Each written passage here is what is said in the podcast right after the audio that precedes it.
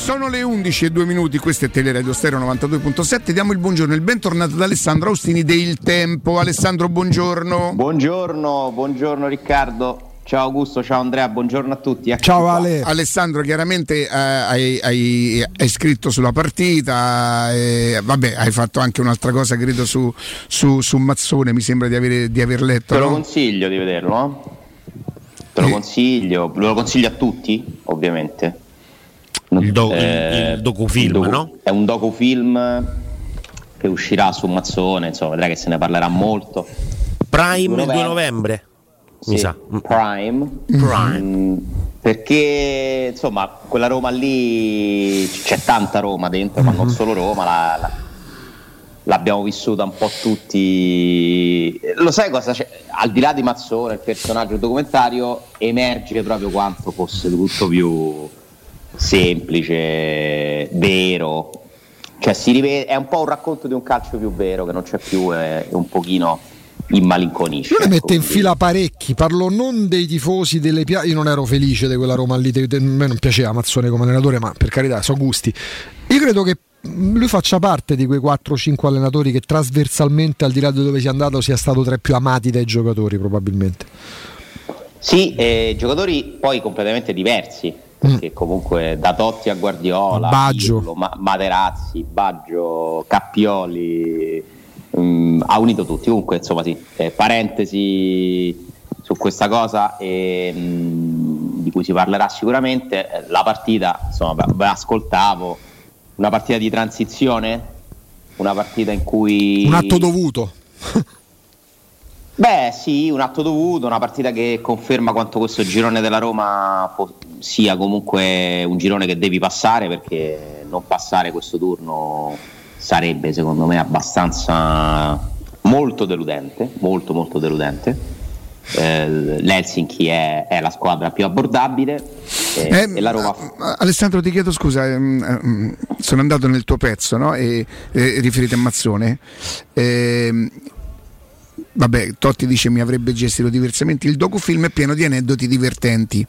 Quanti gol hai fatto? 3, allora va in difesa, Massimiliano Cappioli. Gigi Di Biagio invece torna sull'addio senza polemiche alla Roma, ci disse: non abbiamo vinto niente. Ammazza quante risate se siamo fatti, però no, sarebbe ancora d'attualità, perché il mio modo potrebbe, è sicuramente questo, no?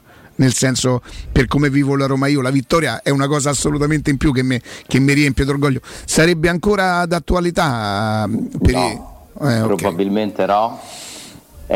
Quindi sono i tifosi che sono cambiati?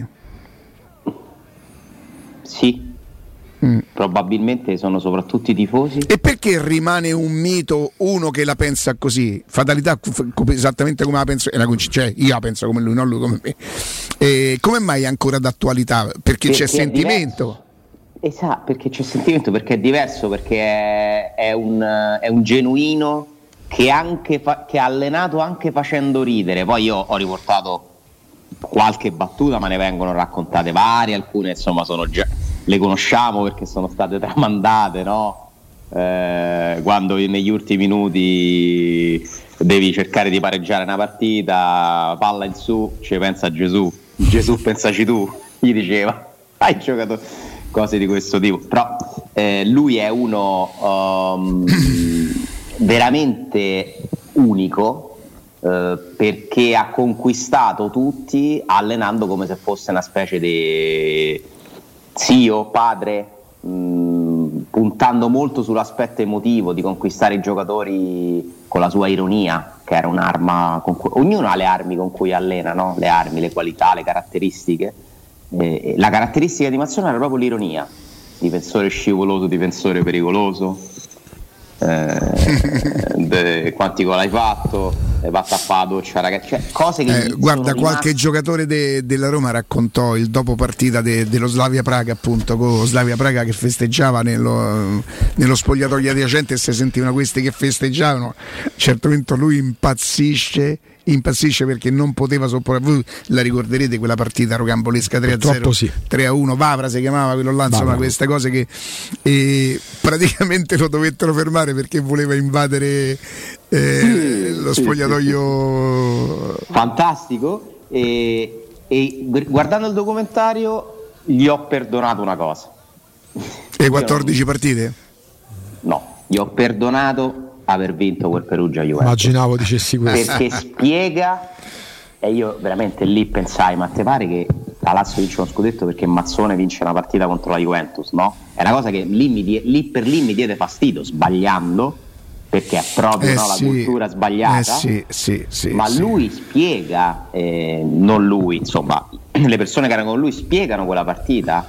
Lui proprio ci teneva, perché non voleva assolutamente che qualcuno si permettesse di dargli del non professionista, e quindi lui quella partita la come dargli torto, cioè come dargli torto, ma ha fatto benissimo. E poi lui dice alla fine della partita, fanno vedere l'intervista, cioè è voluto il laziale per farvi vincere il campionato, che è una battuta che oggi non potresti fare, no, cioè è voluto un romanista per farvi vincere un campionato, è una battuta che ti massacrerebbero oggi.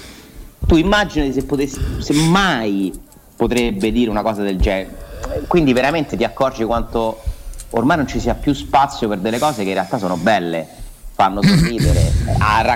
Beppe Signori racconta che dopo un Bologna-Roma 1-1 con gol di Signori, a Beppe per la prima volta sono contento che il laziale ha fatto gol alla Roma, cioè, cose veramente di un altro calcio, di un'altra epoca, che risentire da questi protagonisti, ma comunque emozionato, magari anche perché era la fase in cui da bambino, perché è il calcio che tu vivevi da bambino, ragazzo, sì. Alessandro, lì c'è l'emozione pure di rivedere certe immagini, fondamentalmente.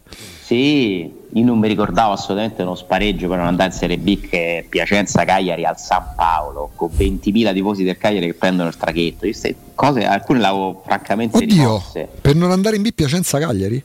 Sembra ricordo al San Paolo. Ora Maradona. Io mi ricordo un Piacenza Roma 1-0, no? Con lui allenatore, 14 partite senza vincere, ero disperato, però. Ma sì, insomma, non era una Roma, ovviamente una grande Roma, era una Roma che comunque cercava di metterci il cuore, che vede sbocciare il talento di Francesco Totti. Sì. Oddio, Balbo, Fonseca, il giovane Totti, Moriero, Aldair. Guarda, lui allenò la Roma, era proprio scarsa. Quella Roma lì che fece 3 partite, non mi ricordo se era da 2 punti o da 3 punti, forse da 3 punti già le partite, con un Roma-Sampdoria terza di campionato che segnò Balbo 1-0 sul finire, 3 partite, 9 punti. Per un attimo cominciammo a sognare, e la coppia d'attacco era Balbo-Fonseca. Allora, o prima o dopo il derby vinto 3-0, la Roma vince, sembra, col Padova in casa, era il Padova di Alexi Lalas, mi ricordo un titolo del Messaggero: Roma il cielo è terzo, perché la Roma arrivava al terzo posto in quell'occasione. Sì, c'era pure molta meno aspettativa, sì. Non si chiedeva a quella Roma, ricordo, di vincere, si chiedeva di lottare, si festeggiavano le qualificazioni in Coppa UEFA, cioè io fui felicissimo quando la Roma di Mazzone si qualificò in Coppa UEFA. Un anno invece la manca, no? Con l'Arsenal, sì, il gol di Smith, la finale di Coppa delle Coppe che lo libera al posto, esatto, sì. Contro il Parma, camion di pesce. Ci sono mille aneddoti, insomma, un personaggio così è unico, e comunque mantiene ancora, ma di tanto, il record dei panchine in Serie A. E io non so se ci sarà mai qualcuno. Quanto sta più o meno? 792. Il secondo mi pare sia Nereo Rocco. Cioè, tra quelli in attività, pensate che indovinate chi è il primo? Spalletti, che è l'8º però da classifica generale. Sì, perché Spalletti inizia, lo ricordavamo l'altro giorno prima di Roma-Napoli, inizia nell'agosto-settembre del 97, Empoli-Roma, 25 anni fa. Sì, Mazzone sono invece quasi 40 anni di panchine. Quello è uno dei record che potrebbe restare, tipo quello di Piola, dei gol. Quello delle panchine potrebbe essere per sempre di Mazzone, e non è un caso comunque che sia uno così, secondo me, ad aver navigato in varie acque della Serie A. Poi c'è lui, comunque, oggi che emoziona, che insomma ha gli anni che ha, oggi proprio rivedere Mazzone sullo schermo ti dà quel brivido. C'è l'aneddoto di Guardiola del cane di Baggio? Lo racconta? Sì, ovviamente. Lo racconta Baggio. Ah, lo racconta Baggio, perché invece l'aveva raccontato Guardiola, mi pare, a Bobbo TV, insomma. E proprio, Alessandro, per capire quanto si siano legati quei calciatori a Mazzone, non è così automatico e semplice raggiungere Baggio a livello mediatico, anzi è uno dei personaggi proprio più schivi che esistano da sempre nel calcio. Sì, che poi non capisco perché alla fine mi sembra pure uno... Dai, cioè, c'ha la sua simpatia, no? Sì, è uno brillante, comunque mi piace la battuta. È un personaggio molto particolare. È un veneto toscano, diciamo. Infatti uno che lo intervistano, credo, in quella che sia casa sua, mi sembra di capire, poi non è che... perché alcuni parlano a Trigoria, cioè, Coldugno. Sì. Alcuni vengono riuniti ex giocatori del Brescia, tutti in un luogo, i simpatici. Sono simpatici davvero. Io li detestavo in campo da avversari, i gemelli filippini. Sì. Invece sono simpatici. Alla modo devo vedere, Alessandro, perché irriconoscibili, tra l'altro, nel senso indistinguibili oggi, cioè se tu li vedi ti prego dimmi chi è uno chi è l'altro. No, beh, già all'epoca non era proprio automatico. Emanuele e Antonio. Sì. E vengono tutti riuniti in un, non so dove sono, un posto lì, invece Baggio è a casa sua, però lo fa con grande piacere. Si vede che tutti lo fanno veramente con il cuore. Mi aiutate tutte e tre, anche Alessandro lo può vedere, anche le persone da casa. C'è un dato che non so da dove viene sviluppata questa cosa, no? Uh-huh. Torniamo a parlare un attimo di calcio, poi sì, della partita dovrei dire sicuramente altre cose, no Ale? Sì, sicuramente, certo. Se vuoi parlare prima della partita, vorrei che voi mi spiegaste, perché io davvero non riesco a capire. Questa è una statistica che dice gol su azione. Il Milan ha per esempio 24 gol complessivi, 20 sono su azioni, quindi l'83% dei gol del Milan arriva da azioni e non da calci piazzati. A Roma tu stai. Okay. Seconda è la Lazio. La Roma sta sotto l'Empoli, mi sa, è la penultima. Roma è Serie A, Serie B. No, è perché non siete riusciti ad aprirlo tutto, vero? La Roma è sotto l'Empoli, si vede l'Empoli a 6 gol. Dopo l'Empoli e prima della Sampdoria, che è ultima. La Roma ha 5 gol su azione, adesso la percentuale non la ricordo bene. 38%. Sì, solo la Serie A, solo la Serie A.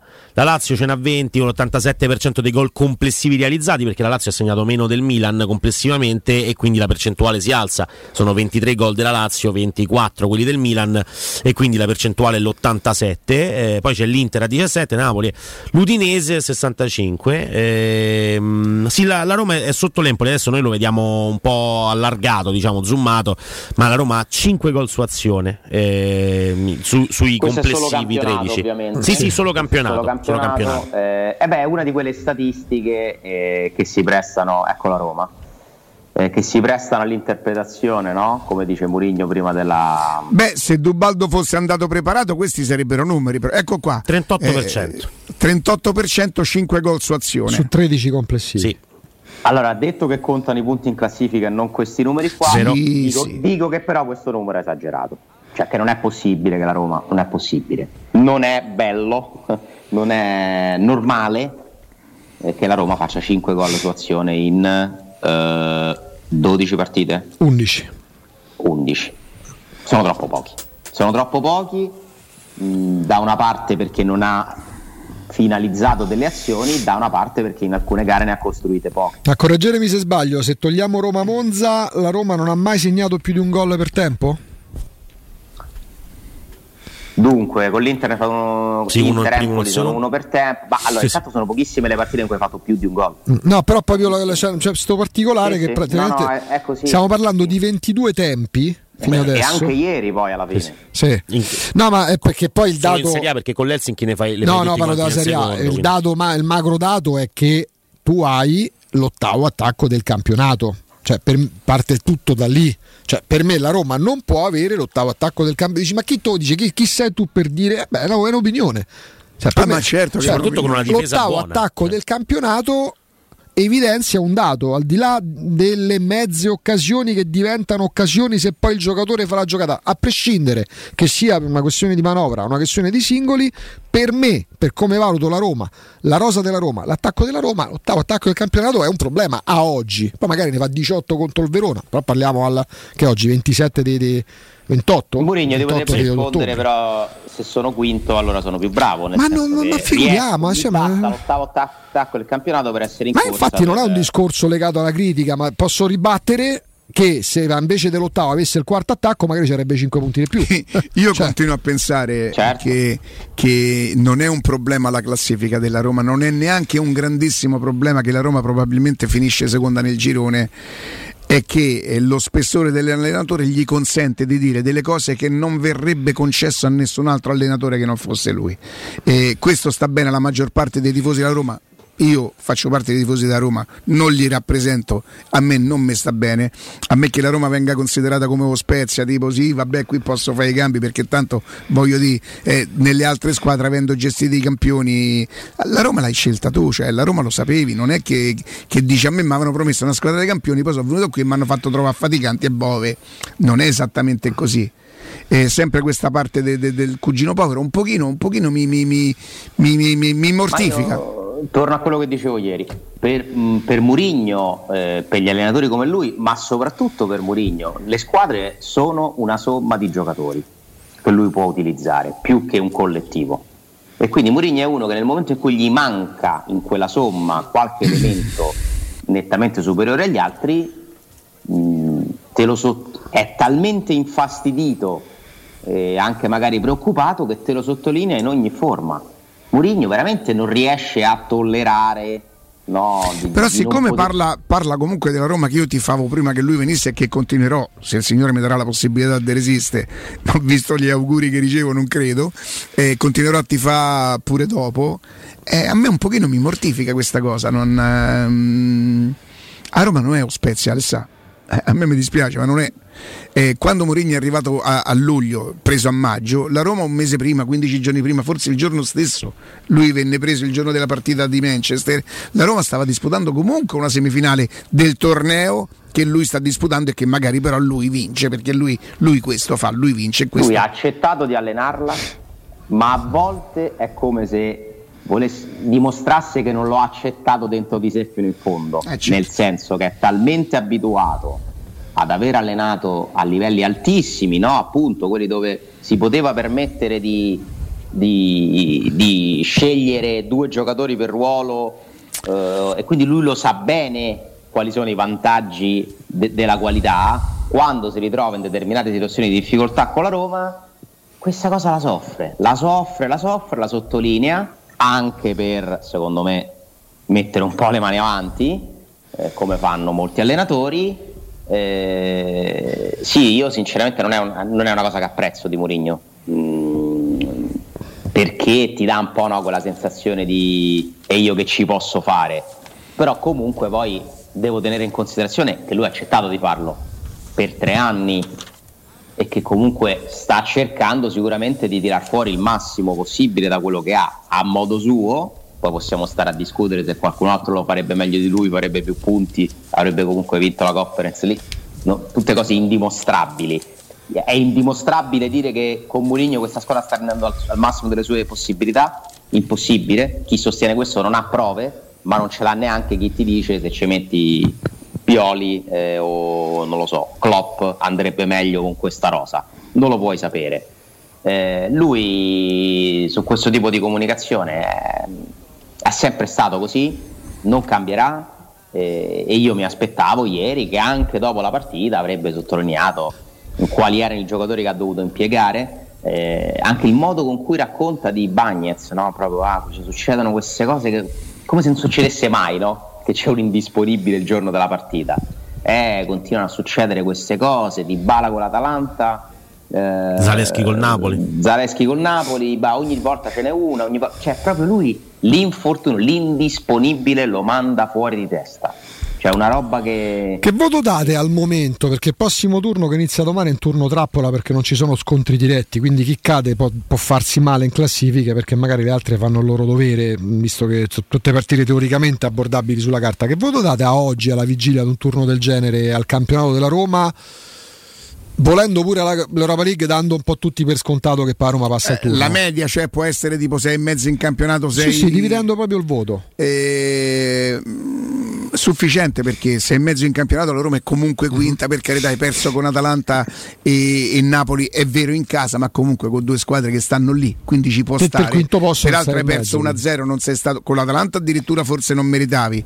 Con il Napoli, se avessi pareggiato non avresti rubato nulla, la partita con l'Udinese secondo me rimane una macchia, e anche se l'hai incontrata in un momento in cui l'Udinese andava a 2000 all'ora, ci ha perso 4-0 in maniera secondo me calcisticamente indegna, e la Roma passerà questo turno con il minimo sindacale, il proprio, e che a noi ci può sta bene, però il percorso in Europa abbassa un pochino la media. Se è mezzo campionato, 5 e mezzo. Sì. Tu, Alessandro, pure 5. Allora, campionato 6, la classifica, insomma i punti, l'andamento, 5 il gioco, delle prestazioni. Facendo la media proprio del campionato, io penso che i punti siano più, cioè se non ho una notizia positiva, cioè giocando così avere quei punti a me sembra positivo. Positivo perché intravedi margini di miglioramento?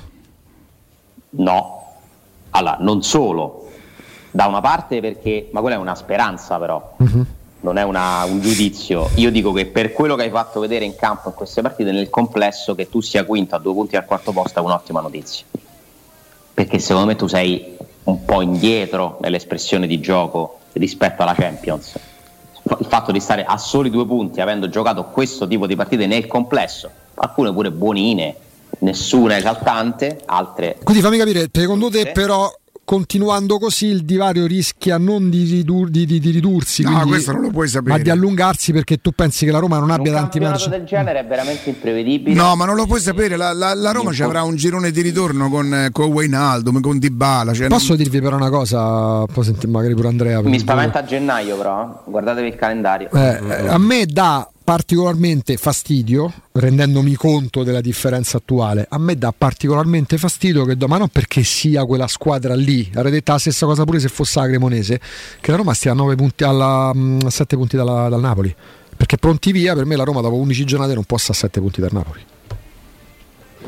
Cioè, non puoi stare 7 punti al Napoli che fa 4 gol lì. Da questo Napoli sì, tutti, però, da questo Napoli sì, ma parto dal presupposto, noi non sapevamo e nessuno si aspettava che fosse questo Napoli alla vigilia della stagione. Vabbè, so se mi sono spiegato. Ti aspettavi di stare davanti all'Inter, per esempio? Io no. Neanche così distante, ma neanche davanti però alla Juventus. Ma sì, ma neanche così distante. Ma l'Inter la davamo come candidata, almeno io la davo come candidata. Io non mettevo la Roma così più in basso rispetto a tutte le altre. Poi, oh ragazzi, ci sono gli tanto più in basso, a parte il Napoli. No. Cioè, io dico che la classifica è positiva rispetto a quello che hai. Anch'io penso che sia positiva, non è negativa. Attenzione, che hai avuto, quello che ti rende ottimista per il futuro è che ti torneranno dei giocatori, su tutti 2 che stiamo aspettando ovviamente, che farebbero la differenza in qualsiasi squadra. Sì, esatto. E uno ce l'hai avuto per un po' di partite, ora non ce l'hai più, e l'altro non ce l'hai mai. Scusate, Lukaku fa la differenza in Serie A secondo voi? Siccome no, all'Inter sarà sfondata, ha giocato con Lukaku 3 partite e mezzo adesso. Perché l'Inter ha perso delle partite in cui magari non serviva Lukaku per vincerle, cioè... Allora a naso guardando i valori è molto difficile pensare che Napoli, Milan e Inter non vanno in Champions, secondo me oggi, pensando a chi hanno in campo, guardando la classifica, guardando le partite. Per me Napoli, Milan e Inter sono i 3 posti più sicuri della Champions. Aspetta, Ale, perdonami, l'Inter per i valori assoluti, perché quello che succede sabato a Firenze, l'Inter doveva vincere 3 punti in meno. Sì, è vero, però l'Inter che ha giocato veramente male questa prima parte di campionato, che è a soli 3 punti dalla Champions e gli è appena tornato Lukaku, secondo me è una di quelle squadre che in qualche modo ci va. Purtroppo sì. Penso di sì. Il quarto posto in teoria è una sfida, oggi prevedo, tra Juve, Roma, Lazio, Atalanta. Penso che e l'Udinese potrebbe rimanere a gravitare lì. Occhio alle coppe, l'Inter va avanti in Champions, a Juve no. Le coppe sono praticamente finite, nel senso che sono 2 partite. Sì. Se l'Inter prende il Manchester City, secondo me fa 2 partite e è finita la coppa. Però intorno a quelle 2 partite ce ne sono 4 di campionato. Ce ne sono 4 di campionato sicuramente. Che cosa hai estrapolato della partita di ieri sera? Sì, Ebram, che... Devo dare il voto all'Europa League 5 e mezzo. La partita 5,5 perché comunque sei in corsa per passare, però secondo me diciamo alla Roma imputo la partita la prima, perché ci può pure stare di perdere in casa col Betis anche in modo molto sfortunato. Pure il fatto di perdere in casa con il Betis, che comunque può accadere, perché comunque nel calcio può accadere, a me mi avete raccontato che il Betis era la terza forza del campionato, che era una bella... Siamo i tifosi della Roma. E mi avete raccontato che il Betis credo che nel campo italiano, se fa un signor campionato, arriva sesto forse. È più in questo momento che nella partita di ritorno credo abbia giocato con 5-6 riserve, una cosa del genere. Appunto, se arriva sesto nel campionato italiano, quindi a livello della Roma degli ultimi anni. Colpito e affondato proprio C4, e è stato pure il secondo tempo in cui io non davo per scontato quello, però Ale no, cioè oggi il Betis starebbe tra la Roma, l'Inter e la Juve.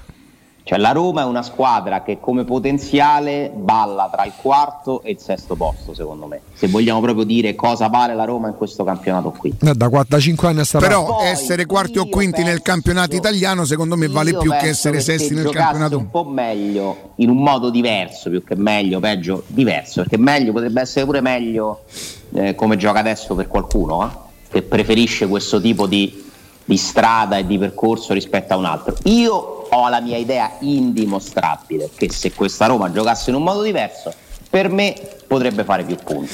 Ma come lo dimostro?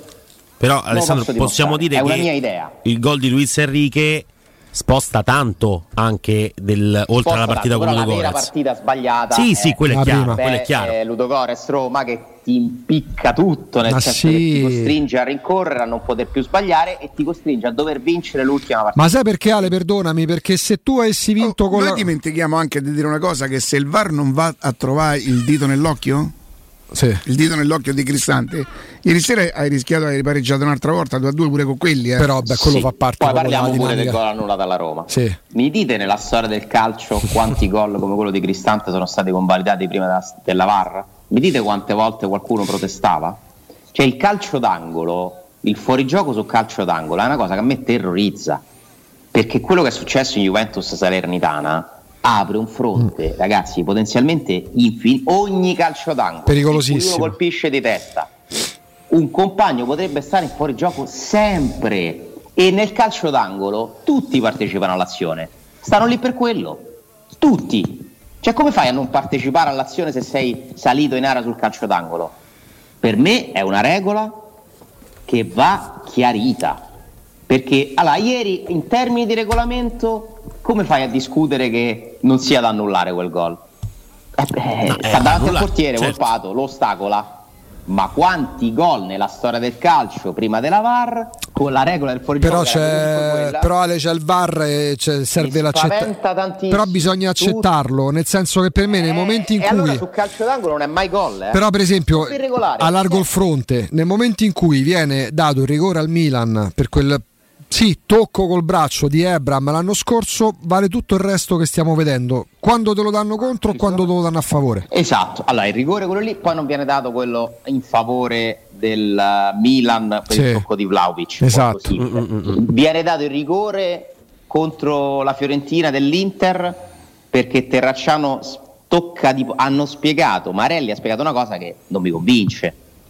Cioè lui dice che la differenza tra Rui Patricio e Terracciano è che la palla, quando Rui Patricio va in anticipo su Ndombele, va via in modo più secco dalla disponibilità. Tocca più porzione di palla Rui Patricio. Ma come si fa a valutare una cosa del genere? Per me non è rigore nessuno dei due. Se il portiere non può neanche salvarsi se tocca la palla prima dell'avversario, allora il portiere è sempre perdente. Quella è una situazione di gioco, secondo me, dove le regole andrebbero riscritte meglio. Il fuorigioco sul calcio d'angolo per me andrebbe riscritto meglio. Il gol annullato all'Helsinki è un preziosismo, anche lì in termini di regolamento come fai a dire che non è fallo su Cristante? Però discutiamone, nel senso che in un calcio d'angolo i contatti ci sono sempre. Questo vuol dire che un difensore potrebbe teoricamente andare a cercare un contatto, buttarsi per terra e tutti i gol sul calcio d'angolo sono annullati. Ci sono delle situazioni estremizzate dalla VAR, che io continuo a ritenere uno strumento utile per sanare delle robe assurde e che ti fa arrabbiare quando ti viene contro, e ti consola, ti solleva quando ti viene a favore. Gol del 2-0 della Juventus di quest'anno, annullato con la Roma, se non esiste il VAR che succede? Questo è un esempio eclatante, no? Di una partita la cui storia è cambiata grazie all'esistenza della tecnologia. Ieri sinceramente su tutte e due c'è un po' di brividi, da una parte e dall'altra. Annullare quel gol e questi due gol è calcio? È diventato così il calcio, è diventato così il calcio, Ale. È fuorigioco quello di Volpato, cioè sì, però allora è sempre fuorigioco, è fallo quello su Cristante. Il problema sono gli arbitri e come lo interpretano. Ma guarda prima se non ci, cioè Cristante, se non c'è la VAR, secondo voi va a terra o no? A me non sembra uno corretto, però secondo me no, dico Cristante no, senza il VAR non avrebbe mai fatto quella cosa, però non posso neanche dire che Cristante sbaglia, lo fanno tutti, il VAR esiste, è diventato proprio il calcio poco credibile, cioè, ma voi vi rendete conto che Cristante, non lo so, da qualche partita evidentemente, e per questo io penso che c'è una sorta di strategia, Mancini credo che ce l'ha proprio un po' per vizio, da primo della classe, sempre che lui ti deve sempre dire qual è la sua, e per carità, ma sti cavoli, ma mica ci devo andare a cena, o meglio, lui non verrebbe mai a cena con me. Cristante da un po' di tempo ogni punizione che gli viene fischiata contro, ieri a un certo momento devasta, chiaramente io esagero, un giocatore avversario, ma proprio lo butta giù con gomito sul collo, queste cose, e l'arbitro fischia una punizione peraltro a centrocampo, sai, dice al limite dell'area. Una reazione, le mani in testa, come dire, ma tu come fai, ma come puoi aver pensato? Cioè è una cosa, lo fanno tutti, è verissimo, ma per poter parlare degli altri io quantomeno lo sopporto un pochino di più dai giocatori della Roma, ma è brutto lo stesso, cioè, e non era così, la Roma io non l'ho mai riconosciuta per questo. Il calcio sarà sempre peggio da questo punto di vista, non c'è una soluzione, perché per esempio il Napoli che gioca, spero di no, speriamo che mi arriva la pensione, ma aspettate che i giocatori col passare degli anni, anche quelli che oggi sono ragazzini, facciano qualcosa di diverso, se non addirittura superiore a quello che stanno facendo adesso. Però scusatemi, perché poi sembra che io sono monotematico, no? Come si fa a parlare di Lozano? Come si fa a parlare di Lozano se tu in squadra c'hai almeno 5 elementi che fanno la stessa roba? Perché ci sono allenatori che parleranno di quelli della Roma e non guardano quelli che c'hanno in squadra. Ho capito. Ma però su Lozano si parlava del fatto che si buttasse. Attenzione che non mi sembra un esempio di giocatore scorretto, no, tutt'altro, e non possiamo sapere che cosa intendi per scorretto. Se è uno falloso che tende a far male agli avversari, non lo è assolutamente, non è neanche.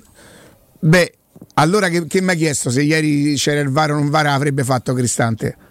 Perché mi ha chiesto così, scusa? No, perché hai il sospetto che probabilmente immagino è una possibilità.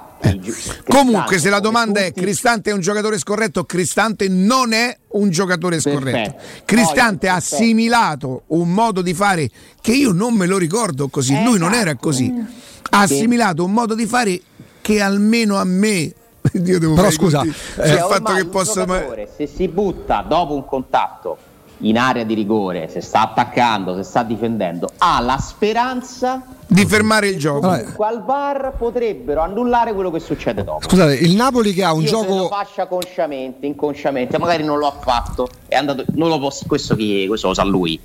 Però il sospetto mi viene, senza la VAR la partita di ieri finisce 3-2 per la Roma. Ma infatti questo, perché non annullano mai il gol di Cristante e non annullano mai il gol dell'Elsa. Cattivo vizio di tutti, ma il Napoli che gioca un calcio diverso rispetto a tutte le squadre, pure a quelle meglio organizzate tipo il Milan, pure domenica sera Ndombele quando andava per terra sembrava essere sparato un cecchino da Montemario, pure per contrario Ndombele potrebbe campare prepotenza. Assolutamente sì.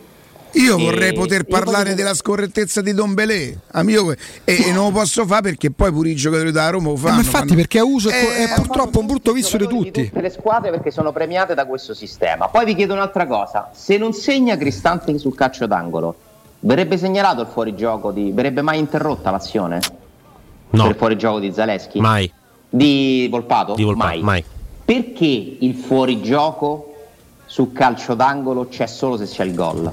Cioè questa, guardate che è un'altra follia, questa è un'altra follia, cioè alcune cose vengono decise a posteriori, perché siccome c'è un gol vado a vivere. Beh, il gol determina il risultato però, Ale.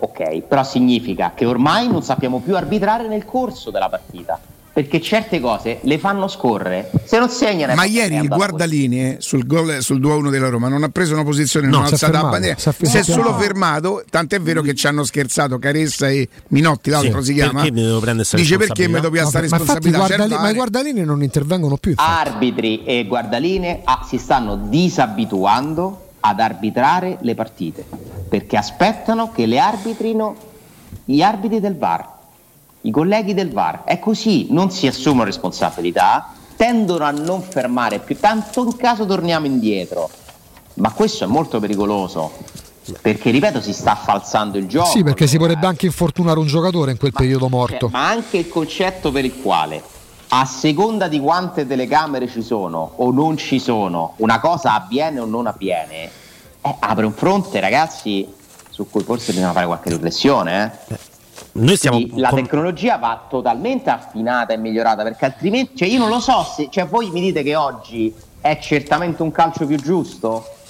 No, l'abbiamo visto l'anno scorso però. La tecnologia, io sono contento, cioè preferisco sì e no, ma è un calcio più giusto? Questa è la domanda. Il problema è a livello di chi giudica. No, ma l'anno scorso noi commentiamo una classifica con la Roma sesta, la Lazio quinta, dopo Spezia Lazio. Cioè non può essere più giusto. Oggi parliamo dell'Inter che rientra in Champions dopo la partita di Firenze e la Juventus che invece dovrebbe essere a 21 per la partita con la Salernitana e l'Inter a 19. Cioè non è più giusto, perché è proprio la classifica, i punti in classifica a determinare il fatto che non c'è giustizia. A oggi lo scandalo Juve Salernitana, io al secondo posto ci metto la mancata espulsione di Marco e il fallo di Dzeko. Cioè l'Inter sta lì grazie a quello. Oggi parleremo di VAR, secondo me ha aumentato gli isterismi nel calcio, perché ha creato l'illusione che si possano cancellare gli errori arbitrali. Questa è un'altra cosa culturale che nessuno di noi supererà mai. Gli errori arbitrali fanno parte della partita, come gli errori dei difensori, degli attaccanti e dei portieri, fino a che noi non accetteremo che ci saranno per forza, perché non esiste nessun arbitro che può non fare errori. Ci sarà un continuo discutere, protestare, che tanto non aiuta, secondo me, la gestione della partita. Quindi non è un calcio più bello, non è un calcio più giusto, è un calcio che ancora è in una fase di transizione da una cosa che era prima a una che sarà. E io penso che ci sia tanto da migliorare sulle regole. Si possono rivedere le regole, ma bisogna obbligatoriamente alzare il livello degli arbitri. Non so, dici come? Non lo so. Così come i calciatori dovrebbero fare. VAR o quelli in campo? Partirà da quelli in campo, perché sono stati depotenziati, tendono a assumersi meno responsabilità, a parte i permalosi. Però se quando se le assumono so come Spezia Lazio un macello. Quella è una responsabilità che si prende l'arbitro in campo, quella di far riprendere il gioco mentre c'è il controllo. Ma quella è la madre di tutti gli errori, proprio gli errori che dovrebbero diventare tecnici. La non espulsione di Di Marco è Fiorentina. Ah, dai, su. Ma che io vi posso dire una cosa che è ancora più grave, che non l'ha ammonito. Sì. Si è completamente estraniato dalla questione cartellino. Cioè è andato lì solo a vedere se c'era un no fallo e si è completamente dimenticato che quello era fallo. E lì magari qualcuno al VAR glielo deve dire: guarda che ti sei scordato una cosa. Però poi lì è l'arbitro che decide. Capito. Quindi il VAR non può. Fanno delle cose a volte che non sono spiegabili. Quegli errori si possono eliminare, cioè quelli macroscopici, però quello è un errore macroscopico che avviene nel 2022 e in una partita decisa anche da quell'episodio. Continuano ad esserci stessi episodi interpretati in modo opposto: rigore della Fiorentina contro la Fiorentina, rigore contro la Roma nella stessa giornata di campionato, stesso campionato, uno è rigore, uno no. È inutile che Marelli prova a dire che in un caso c'è il contatto più netto col pallone. Ha preso o no la palla? Il portiere basta, là non è rigore. Allora, e lì invece hanno guardato solo il fuorigioco di Lautaro. Non sono neanche entrati nella discussione se era rigore o no. Quindi veramente, però noi dobbiamo accettare, i giocatori devono accettare, gli allenatori devono accettare che gli errori ci saranno sempre. E le regole vanno riscritte meglio. Voi vedrete sui calci d'angolo quanti altri casi si rischiano di creare. Vanno fatte delle regole contro i giocatori che tentano costantemente di ingannare l'arbitro. Vanno puniti. Solo che come lo dimostri? È come le plusvalenze, Riccardo. È indimostrabile. Come fai a dimostrare che un giocatore non vale 20 milioni e l'altro sì? Come fai a dimostrare che, ora perché è successo adesso l'ultima partita a Cristante, ma ci stanno miliardi di episodi, di gente che stramazza al suolo per un tocchetto, come fai a dire no, ma non era fallo? È molto complesso, molto complesso. La simulazione è una cosa difficile da dimostrare, eh? Mm-hmm. Prima c'era la prova TV. Va bene, quasi non viene più usata, ci sarebbe ancora. Grazie Ale, a domani. A voi, ciao Ale. Grazie.